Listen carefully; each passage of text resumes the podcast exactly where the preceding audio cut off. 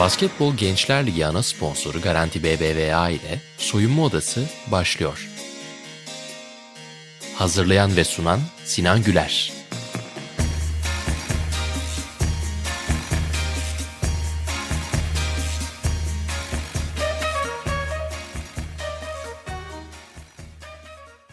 Soyunma Adası'na hoş geldiniz. Güler Legacy özel ikinci bölümünde bugün abim Muratcan Güler ve babam Necati Güler'le yeniden bir araya geldik. Konumuz esasında hem kendi altyapı hikayelerimiz hem de bugünün altyapılarında oyuncu geliştirmek noktasında gözlemlediklerimiz olacak.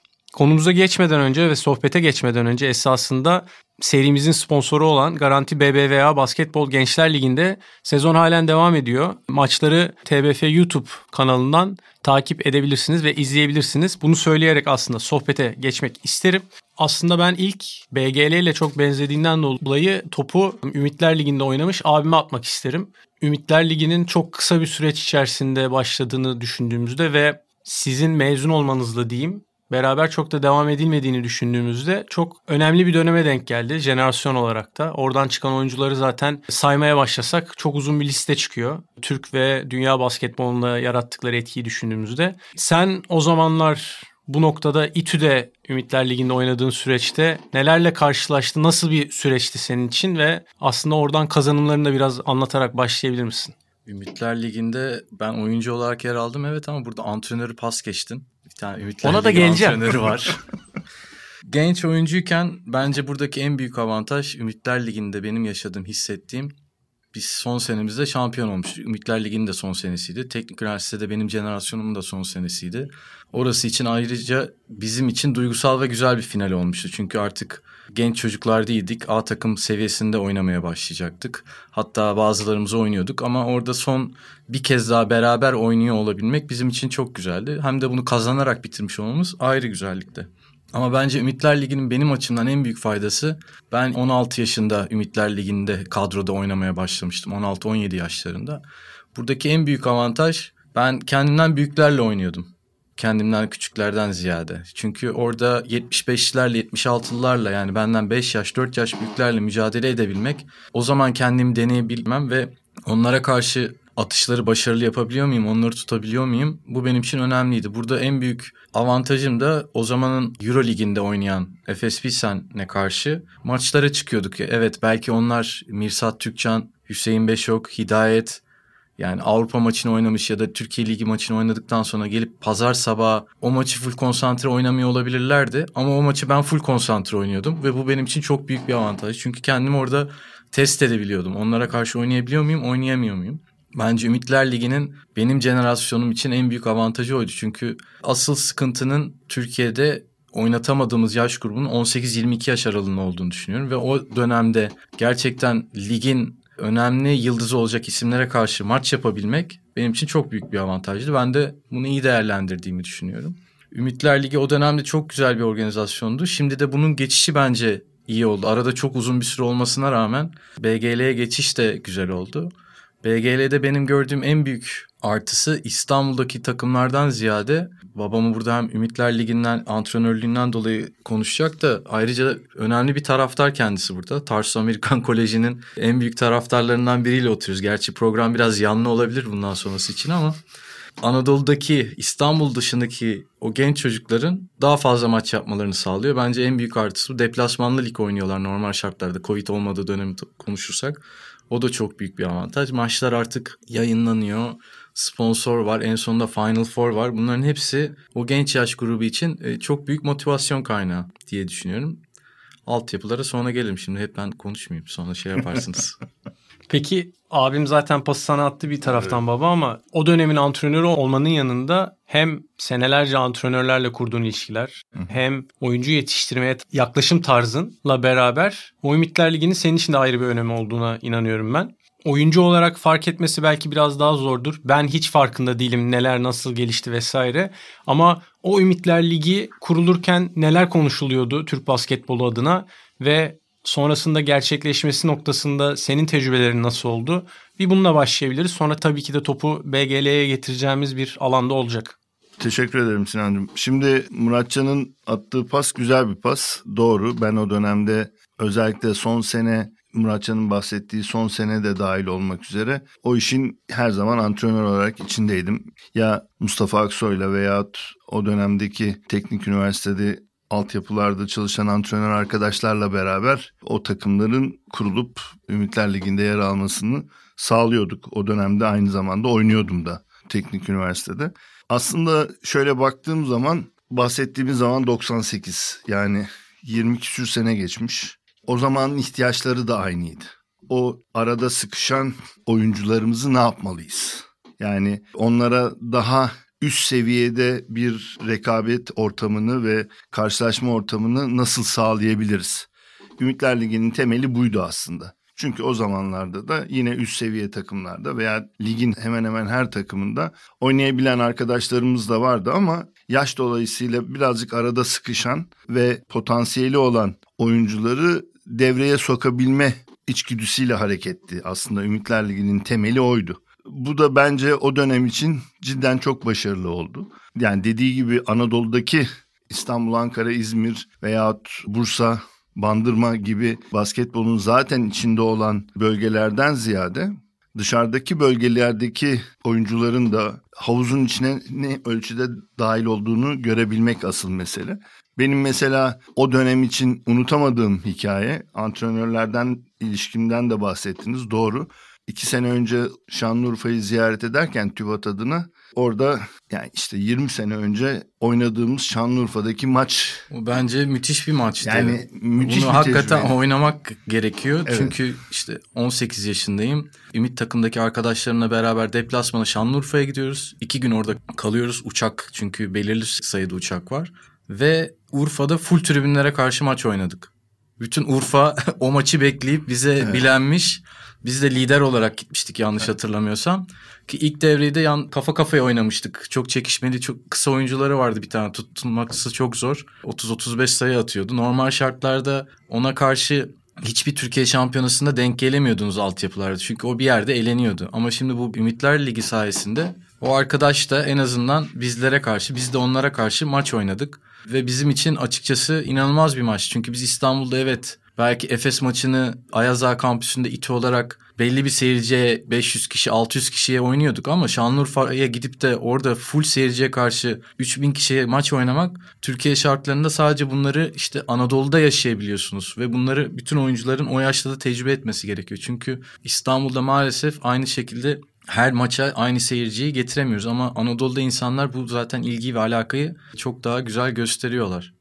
Benim de yani o maç cidden basketbol hayatımda da önemli bir yeri olan bir maçtır. Dediğim gibi Şanlıurfa'da o maçta Şanlıurfa takımının koçu ve o takımı o ile getirmiş olan sevgili İsmail Mutlu ile karşılaştık. O da o maçtan bahsetti. Tekrar konuştuk. Sonra yani İsmail dediğim gibi il temsilcisi oldu. Basketbolun hala içinde kaldı ama o maçın asıl teknik üniversite ve bizler için önemi Şanlıurfa'yı Şanlıurfa deplasmanında yenen tek takım olmamız. Şampiyon da öyle olduk zaten. Diğer bütün takımlar Efes dahil kaybetmişti. Nasıl gittiler oraya, hangi takımla gittiler şeyini bilmiyorum ama bizim için çok önemliydi ve biz Muratcan'ın da dediği gibi o maç oynaması ve yönetmesi gereken bir maç anlatabiliyor muyum? Yani herkesin orada olması e, ve cidden müthiş bir takımdı Şanlıurfa'da ve onu görebilmek dediği gibi başka zamanlarda arada kaybolan bazı değerleri oraya çıkartabilmek. Yani belki işte İsmail'in de basketbolda antrenör olarak devam etmesini isterdim açıkçası. Yani bunu kendisiyle o gün de konuşmuştum. Ama o gün o ileri gitmediği için Ümitler Ligi kapatıldığı için de o projede bitti. Bir daha bir şey olmadı. Yani belki yazık oldu bir sürü değerler açısından da. Bunu bir şekilde BGL ile en azından biraz daha canlandırıyor olmak muhakkak önemli ve o günler bence cidden Türk basketboluna yani demin Muratcan saydı. Yani Mirsatlara, Hüseyinlere, Hidayetlere, Ömerlere de oralarda bir tık üst seviyede oynama imkanını veriyordu. Onlar zaten A takımda oynuyorlardı belki ama orada bir farklı sorumluluk alma, bir farklı... Şu çok güzeldi. Araya giriyorum pardon. Evet, tabii, Mesela hiç unutmuyorum. Telekom'a deplasmana gidiyorduk İTÜ olarak. Ben İTÜ Telekom maçında Ankara'daki maçta çok fazla oynamıyordum. Yani belki maç koparsa giriyordum ya da hiç girmiyordum sahaya. Ama ertesi gün biliyordum ki pazar sabahı maç cumartesi oynanmışsa pazar sabahı saat 10'da kalkacağım ve top genelde benim elimde olacak ya da takım arkadaşlarımın elinde olacak. Ben 40 dakika Telekom'un da çok fazla süre almamış takımına karşı kendimi test etme fırsatım olacak. Bir de en güzel tarafı o dönemler için belki sen ve ben uzun kamplardan ve otelde kalmalardan bu yaşta sıkılmış olabiliriz ama 16-17 yaşındayken deplasmana gidebilmek, o yaşlarda deplasman havasını yaşayabilmek takım olma adına ve de bu oyunun asıl keyfi adına çok büyük şeyler katıyordu. Ve 17-18 yaşında kadroda olmayan arkadaşlar, A takımda kadroda olmayan arkadaşlar o akşam geliyorlardı. Bir akşam daha otelde kalınıyordu, maç oynanıyordu sonra da geri dönülüyordu. Normalde sadece sene içerisinde Türkiye şampiyonalarında otelde kalmasını yaşayabilecek olan oyunculara çok daha büyük takım olma ve profesyonel kariyerine devam edebilirse neler yaşayabileceğini tecrübe etme fırsatı sunuyordu. BGL de şu anda deplasmanlı lig olduğundan normal şartlarda bunları arkadaşlara yaşatabiliyor. Demin de söylediğin bir şey bu sıkışmayla alakalı. Bence şimdi bizim genel anlamda aslında altyapı havuzumuz çok geniş. Gerçekten çok fazla oyuncumuz var. Ama en basit örneğini senin üzerinden verebiliriz.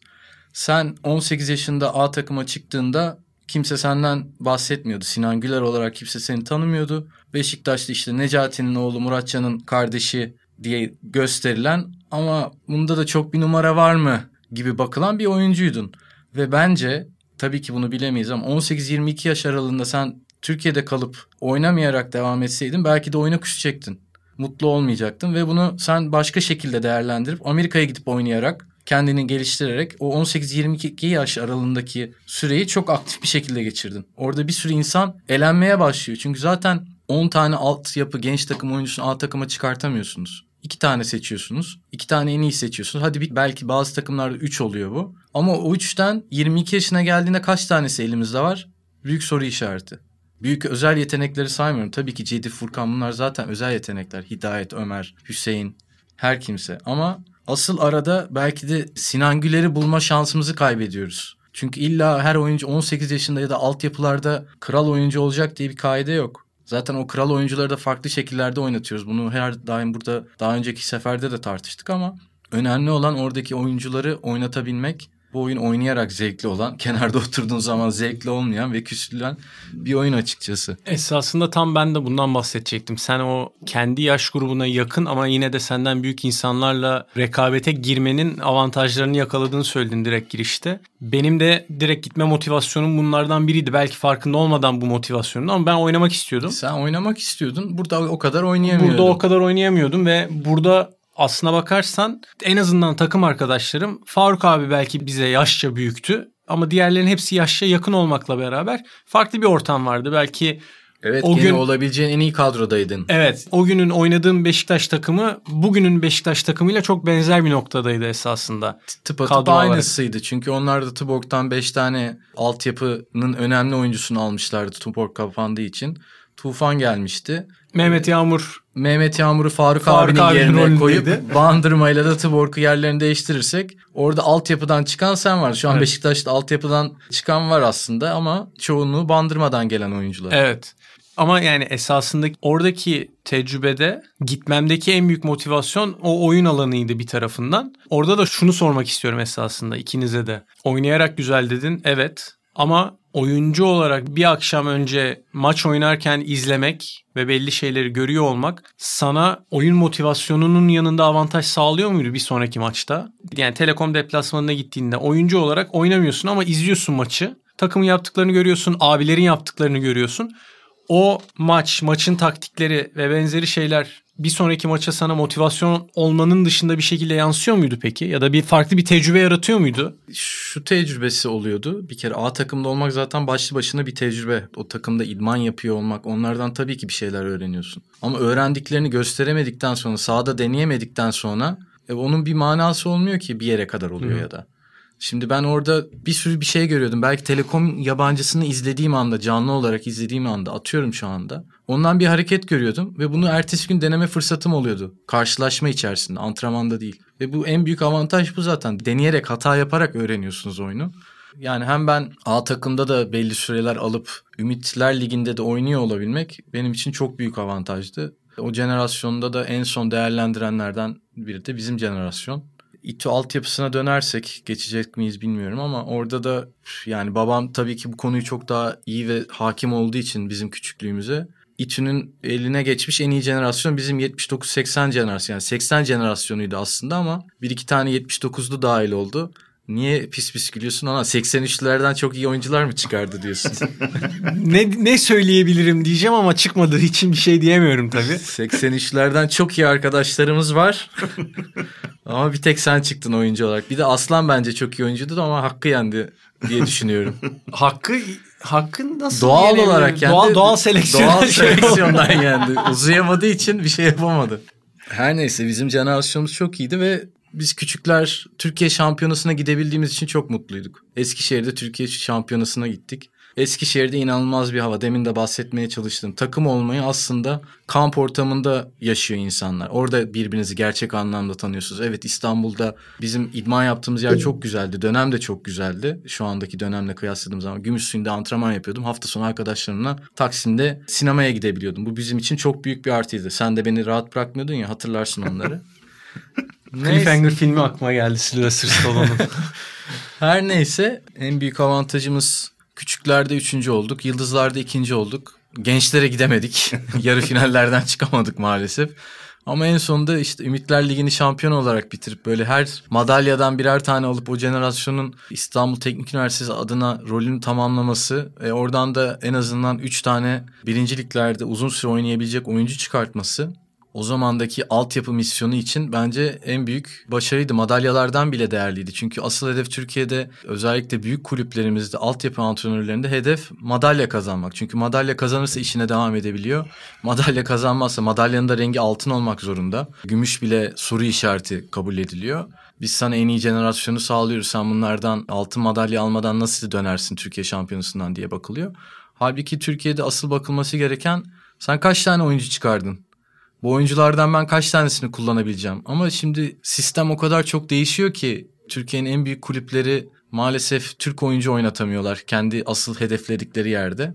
O yüzden sistemin gene içinde çarklarda büyük yanlışlıklar olduğunu düşünüyorum. Senin oynadığın o dönemde Ümitler şampiyonu bitiren takımdaki sen altyapı milli takımlarında zaten vardı. Seninle beraber Umut Tınay'ı hatırlıyorum bir. Başka kim vardı milli takımlarda Umut da? Umut Tınay gerçi o sene Ümitler Ligi'nde bizle oynamamıştı diye hatırlıyorum ben. Bir iki maça belki gelmiştir. Evet. Şeyde vardı ama. Şanlıurfa'daki maçta vardı diye hatırlıyorum ben. Emin değilim ama olabilir. Bazı maçlara geliyordu, bazı evet. maçlara gelmiyordu. O A takımda daha fazla süre aldığı evet. için Ümitler Ligi'nde aynı konsantrasyonu göstermiyordu. İşte Efes'ten Tufan Gürol'la bizim altyapı milli takımlarımızdan Ülker'de Tutku vardı. Onun dışında son jenerasyonda kimler var? Karşıyaka'da Karşıyaka var mıydı? Yoktu diye hatırlıyorum. Yoktu Karşıyaka. O yüzden Kaya yoktu mesela Kaya. yani. Ben yani şeyi düşünerek şu bugün o işte 80 jenerasyon dediğin gibi önemli bir jenerasyon. Sadece İTÜ adına değil bence o 77-80 jenerasyonu Türk basketboluna yaptıklarını düşündüğümde de belki biraz daha geriye de gidebilir.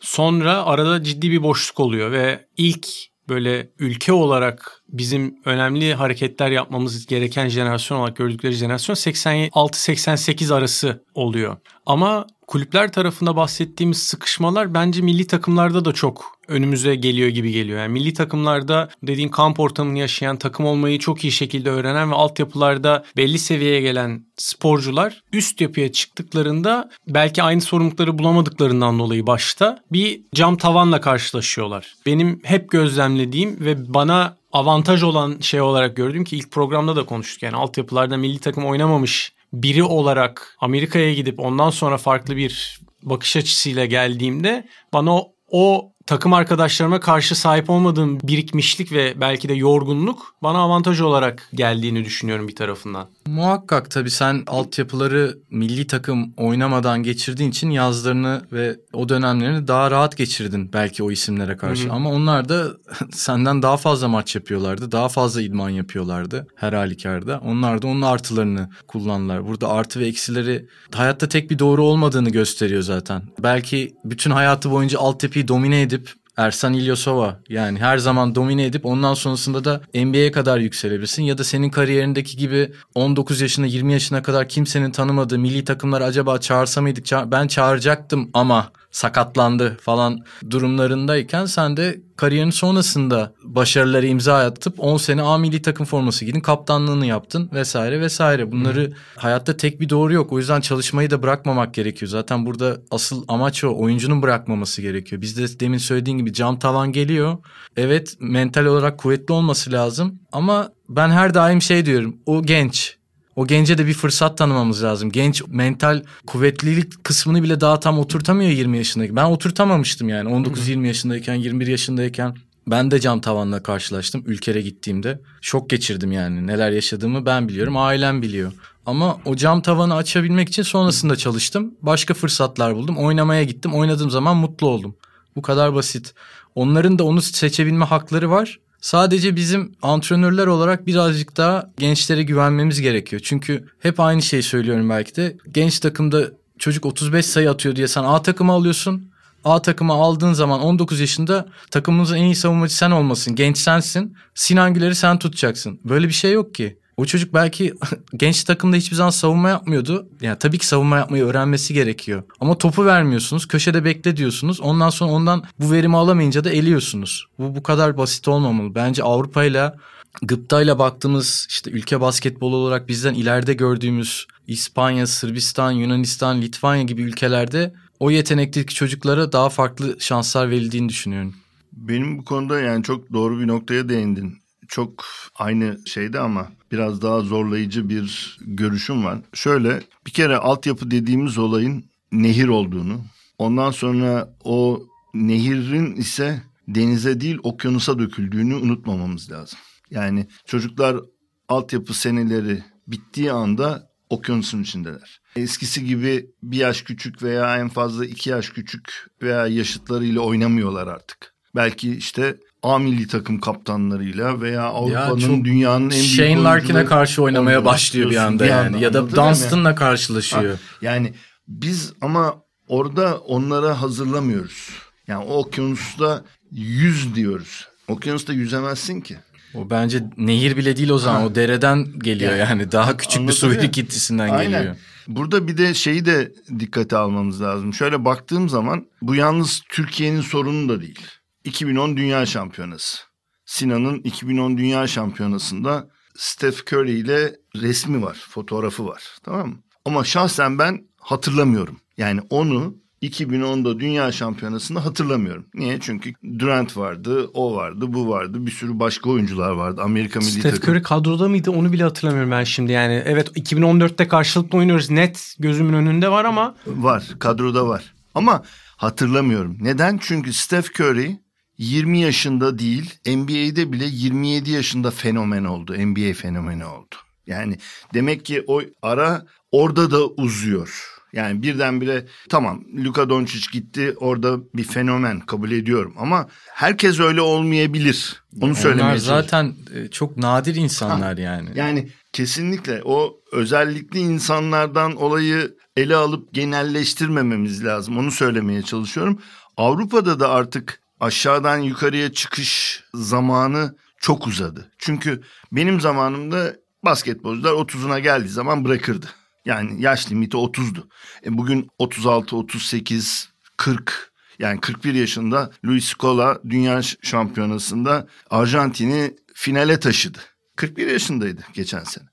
Hala Avrupa'da bir yerlerde oynuyor ama yani... Üstüne de Milano'da oynadı bir sene. Ha, yani bir sene Milano'da oynadı. Yani onu söylemeye çalışıyorum. Yani şu anda aşağıdan gelen çocuklar da o cam tavanı dünyanın her yerinde görüyorlar. Evet. Yani yalnız Türkiye'ye has bir olay da değil. Bir de pazar işte globalleşen dünyanın özelliği. Şimdi Tabii. sizin zamanınızda ya da benim zamanımda da iki Amerikalı bir tane Avrupalı vardı kadroda. Tabii. E şu an her takımda en azından 5 tane yabancı var zaten. Amerika zaten oyuncu durmadan çıkartabildiği için rekabet de atletik olarak da rekabet de daha zorlaşıyor. O olgunluğa gelebilmesi biz işte demin söylediğin özel oyunculardan herkesten Alperen performansı bekliyoruz 18 yaşında. 18 yaşında onun yaptığı ekstra aslında. Onun dışındakileri bu kadar kolay elemiyor olmamız gerekiyor. Hata da yapacak. Maç da kaybettirecek. O maç kaybettirdikten sonraki o sorumluluğu da üstünde hissedecek. Ondan sonraki maçta daha iyi performans sergileyecek. Zaten oyuncu böyle olunuyor yani. Hiç, hiç kimse en tepede başlayıp hep en tepede devam etmiyor hayatına. Peki şimdi oyuncu olunuyor'nun içerisinde üçümüzün de farklı farklı hikayeleri var. Ve üçümüzün de kendi mücadelesi var belli şekillerde. Oyuncu olmak için bahsettiğimiz o özgüveni ve fırsatı bulmak adına oyuncunun bir abiye, antrenöre ihtiyacı olduğu da bence kaçınılmaz. Bir tarafından baktığında sen demin bahsettiğin büyük kulüplerin en büyük motivasyonu altyapılarda madalyanın rengi. Bizim burada bugün konuştuklarımız içerisinde ikimizin en yakın aktif oyunculuğundan dolayı oyunculara dokunabilecek bir sürü şey söylüyoruz ama antrenörlere neler paylaşabiliriz? Çünkü bir noktada da gerçekten bir Ergin Ataman, bir Ufuk Sarıca, bir Orhun Ene olmaktan sıyrılıp altyapıda oyuncu yetiştiren ve oyuncuların hayatlarına sadece geldikleri profesyonel kariyer noktası olarak değil de gerçekten hayatlarına dokunabilecek antrenörler nasıl olunur, neler yapılabilir? Bunun hakkında önce abime bakarak konuştum ama Hayır aslında... ben de onu diyecektim yani. Bütün şeyleri bana atıyorsun. Aslı burada antrenörlerin hocası var durmadan bana anlattırmaya çalışıyor. Yok yani. O daha hakimdir diye düşünüyorum. Buyurunuz lütfen. Sağ ol teşekkür ederim Muratcan da. Ama yani e, orada şeyde de mantık var yani oyuncu olarak antrenörlerden ne beklediğini de şey yapabilirsin. Dediğin doğru çok doğru. Yani bugün genç antrenörler de hemen bir an önce A takımda ve üst liglerde kendilerine bir yer bulmak istiyorlar. Tabii ki bu insan doğası olarak doğru belki doğal bir şey ama doğru demesem bile doğal bir şey. Fakat burada demin senin laf arasında söylediğin asıl noktayı kaçırıyoruz. Koçun hangi yaşta olursa olsun, ne olursa olsun her şeyden önce sporcusuna dokunması lazım. Ona bir takım şeyleri öğretmesi lazım. Onu öğretebilmek için de her şeyden önce öğrenmesi lazım koçun. Bugün baktığım zaman ezbere bir takım şeyler yapan bir sürü koç da var. Yani A takımlar ne oynuyor? Şunu oynuyor. E biz de bunu oynayalım. Bunu şöyle yapalım, bunu böyle yapalım. Tamam. Orada oyuncunun özellikleri, elimizdeki takımın özellikleri, onu nasıl geliştirebileceğimiz, nereye götürebileceğimiz bunlar hiç düşünülmeden üst seviyede takımlar ne oynuyor? Biz de bunu bu şekilde oynayalıma dayanan bir antrenör mantalitesi var. Bugün Ergin Ataman'ın da dediğin gibi Ufuk Sarıcan'ın da Orhun Ene'nin de basketbol antrenörlük kariyerleri muhteşem. Ama oraya gelene kadar yaptıkları yatırım, kendilerine yaptıkları yatırım ve öğrenme asıl belki antrenörlerimizin onu irdelemesi, incelemesi lazım. Aslında bir de burada kendi antrenörüme de bir top atmak isteyeceğim bir nokta var. Çünkü evet. Selçuk abinin Kesin. altyapılardan beri kariyerini sizin rakibiniz olduğu dönemleri bir tarafından az çok biliyorum. Bir de sağ olsun paylaşabileceğimiz bir şey olduğundan dolayı kendi hikayelerini de anlatıyor. Bildiğim kadarıyla Çin evet. milli takımının yardımcı antrenörlüğünü de yaptı ki önemli bir tecrübe. Çok. Ve aslında işte 3-4 tane isim paylaştık. Hepsinde de benzer bir serüven de var altyapılardan gelen sürecin devamında. Tabii ki de Ufuk abi, Orhun abi oyunculuktan çok büyük kariyerlerin sonrasında geçiş yaptılar ama yani burada o öğrenme isteği her şeyin önüne geçiyor belli şekillerde. Bir de ben şeyi görüyorum genç oyuncu işte BGL'den bizim takım arkadaşlarımız da işte bizle antrenmana çıkıyorlar. Belli noktalarda sezonun yoğunluğu, sezonun stratejileri, sezonun önemli diye düşündüğümüz noktalarda antrenmanda da kenarda oturur bir moda girmek durumunda kalıyorlar. Ve burada öğrenecekleri şeyler sadece bizim anlattıklarımıza ve paylaştıklarımızda kalıyor gibi bir şey oluyor. Ve bir anda böyle bir antrenmana girip iki tane hatamsı şey yapıp tekrardan kenara çıkıyorlar. Çünkü o antrenman dinamiğini bozulmaması lazım. BGL burada önemli bir hale geliyor ama bence burada bir de gerçekten oyuncunun bireysel olarak takip edecek ihtiyaçlarını karşılayacak bir kişiye daha ihtiyaç var gibi geliyor. Yani takım başarısının önüne geçip oyuncunun gelişimini takip edecek birine daha ihtiyaç var gibi gözüküyor ki gene burada ben Yalçın abiye biraz top atıyor olacağım. O bile bahsediyormuş kendi antrenörlüğü zamanında hani evet takım başarı ve onun için yapılması gerekenler önemli ama bireysel gelişimi takımların içerisinde bulunan insanların takip etmesi gerekiyor ki özellikle orada bana dokunan hikaye hep Hüseyin Alp'le kurduğu ilişki ve orada Hüseyin Alp'in basketbola nasıl kazandırıldığı tarafı geliyor. Buradaki noktayı belki kulüpler olarak belki de antrenör adayları olarak nasıl yakalayabiliriz? Çok güzel bir nokta. Rahmetli Yalçın abi de bir kere daha anmış olduk. Bence her programda bir şekilde anmanın yolunda bulacağız yani. Evet o kesin o kesin. Burada şunu söylemek istiyorum. Asıl olay Şimdi bir basketbol takımı işte minimum 12 kişi diyelim 15-16 kişilik bir grubun bir araya gelmesi ve bunların takıma dönüştürülmesi. Sonuçta takım başarılı oluyor. Ama takımın başarılı olabilmesi için biz tanımlarımızda ne diyoruz? Birbirlerini tamamlayan becerilere sahip olmaları gerektiğini söylüyoruz. Şimdi oradaki mesele de o oyuncuların bireysel olarak da belli hem mental olarak hem fiziki olarak hem basketbol bilgisi olarak bir seviyeye gelmeleri lazım. O bireyselliği yakalayamazlarsa e, o zaman diğerleriyle beraber o başarıyı da takım olarak yapma şansları azalır. Buna dikkat etmemiz lazım. Ha yalnız bireysel yetenekler veya bireysel istatistikler takımın başarısı için yeterli değildir. Ama o bireyselliği de kazandırmamız lazım ki bireysel gelişimi de tamamlamamız lazım ki takım olduklarında daha büyük bir başarı elde edebilsinler. Yani bunu bir kere daha vurgulamak istiyorum. Çünkü o bireysel gelişimi göstermediği zaman insan takıma faydası da yeteri seviyede olmayacaktır. Ama bu illa istatistik olarak olmak zorunda değil. Demin onu da konuşuyorduk. Yani bazı oyuncular altyapılarda attığı skorun bilmem nenin hala şeyinde kalıyorlar. Evet. Yani ben işte 30 atmıştım. O dündü zaten. Yani oyunda sporun hiçbir yerinde yok. Sinan Güler için de yok yani. Ha, Sinan tabii. Güler de 2017'de bunu yapmıştım diyemez. Sahaya çıktığın zaman zaten başka rakip var, başka bir maç var. Senin gene sahada çıkıp en iyisini sergilemen gerekiyor. Aynen. Zaten şeye baktığın zaman oyunun geneline baktığın zaman aslında bir sanat yapıyoruz sahada. Bu sanatın temeli ne? Yazılı bir şey yok ama. Ne derler? Yazılı bir metin yok ama aynı şeyi oynuyoruz. Aynı oyuncularla oynuyoruz. Ama aynı oyuncularla oynadığın gün, ertesi günde aynı takımla veya iki gün sonra playofflarda aynı takımla oynuyorsun. Maç aynı mı oynanıyor? Tamamıyla farklı oluyor. bambaşka bir maç oynanıyor. Oraya varmak istiyorum. O, o bütün şartlara sporcuların öğrenerek illa bir takım şeyleri ezberleyerek değil burada öğretmemiz gerektiğine inanıyorum. Ben de oraya çok inandığım için araya giriyorum. Bence antrenörlerin çok iyi bir öğretmen olmaları gerekiyor antrenörlükten öte. Ortak dili konuşabilmeleri gerekiyor. Çünkü jenerasyon farkları olduğu için atıyorum Selçuk abi şu anda kaç yaşında? 50 civar diyelim. İşte Efe kaç yaşında? 18-19 yaşında. 50 yaşındaki bir insanın ona öyle bir dille anlatması gerekiyor ki Efe'nin onu ben seni kötülüyorum diye algılamaması gerekiyor. Çünkü Efe 19 yaşında daha delikanlı ve şey olduğu ben kendi yaşadıklarımdan dolayı bunu söylüyorum. Onun algısının adam bana bir şey kazandırmaya çalışıyor aslında. Benim iyiliğimi istiyor diye düşünmesi gerekirken iki tarafında ortak bir frekans bulabilmesi lazım. Senin de dediğin gibi arada belki de burada şu anda senin Erkan'la yaptığınız abiliği takımların içerisinde illa abi değil belki de bir yardımcı antrenörün ya da bireysel antrenör çünkü yardımcı antrenör farklı bir görev. Bireysel antrenör sadece oyuncunun gelişimine bu oyuncu gelişimi sadece şutu şöyle attın turnikeyi böyle attın değil. Mental olarak bak sana burada aslında ne demek istiyor. Bu hatayı yaptığında öbür tarafı da bakmanı bakabilmeyi becermeni istiyor. Çünkü sen onu bakamazsan bugün bakamayabilirsin. Ama onu öğrenip 21 yaşında da bakamıyorsan o zaman elenmen daha çabuklaşıyor. Valla muhteşem bir şeye değindi Muratcan. Antrenörlerimizin her şeyden önce öğretmen olması gerektiği de çok önemli bir nokta. Sevgili Selçuk'ta da bu zaten görünüyor. Bugün BSL'de belki en fazla genç Türk oyuncuyu da işin içine monte edebilen antrenörlerden bir tanesi. Nereden en bakın? güzeli de o zaten değil Evet. mi? Yani şu anda belki ligimiz çok daha kaliteli dönemler geçirdi. Türkiye Basketbol Ligi'nden bahsediyorum. Ama şu anda işte neden hoşumuza gidiyor? Beşiktaş'ta genç Türk arkadaşlar oynuyor. Bu benim hoşuma gidiyor. Çok.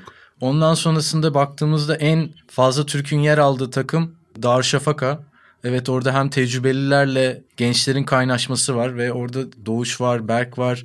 Daha izleyemediğimiz bir sürü yetenekli oyuncu var. Bunları da izleyebilmek açıkçası benim hoşuma gidiyor. O zaman bir şeyler olacağına inancımız daha fazla artıyor. Öbür türlü evet yabancı oyuncular gelip ligi domine edip kaliteyi de arttırabilen oyuncular varsa tabii ki büyük şans ama Türkleri izlemek, Türklerin liginde Türklerin oynaması, onların bir yerlere gidiyor olması bana çok daha fazla keyif veriyor. Yüzde yüz haklısın. Burada demin bahsettin gerçi ama başka bir açıdan Tarsus'a geri dönmek istiyorum.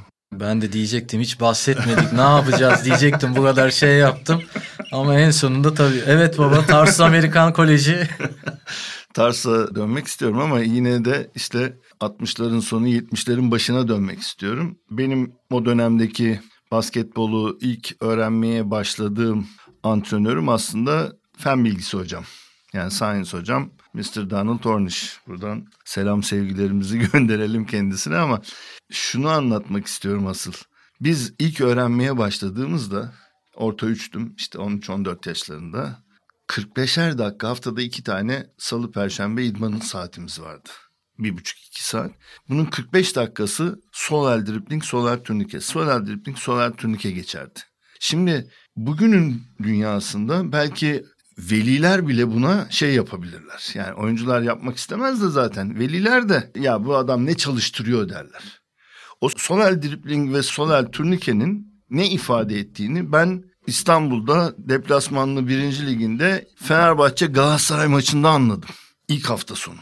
Yani ne ifade ettiğini. Çünkü İstanbul'da bile geçerli bir şey elde etmiştim. Beceri elde etmiştim orada.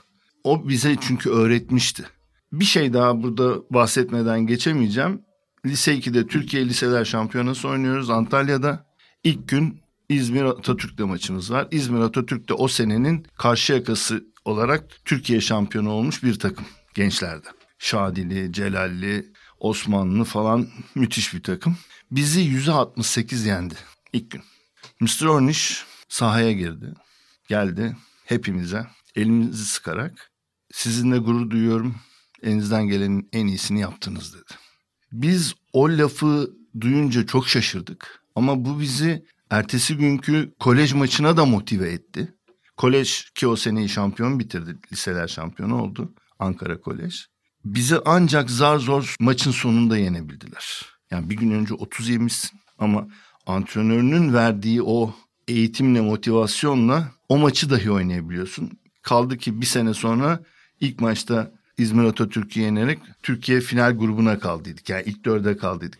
Yani burada senin söylediklerini tamamıyla destekleyerek altyapı antrenörlerinin de her şeyden önce bir taktisyenden önce bir öğretmen olmaları gerektiğini ve bu konuda kendilerini muhakkak yetiştirmeleri ve geliştirmeleri gerektiğini düşünüyorum. Ben bir soru daha soracaktım ama bence çok güzel bir final oldu bu. Burada tamamlamak yerinde olacaktır. İkinize de çok teşekkürler. Yeniden bir araya geldiğimiz için. Hepinize dinlediğiniz için teşekkürler. Görüşmek üzere. Görüşürüz Sinancığım. Teşekkür Görüşürüz. ederiz. Bizi ağırladığın için. Sağ ol.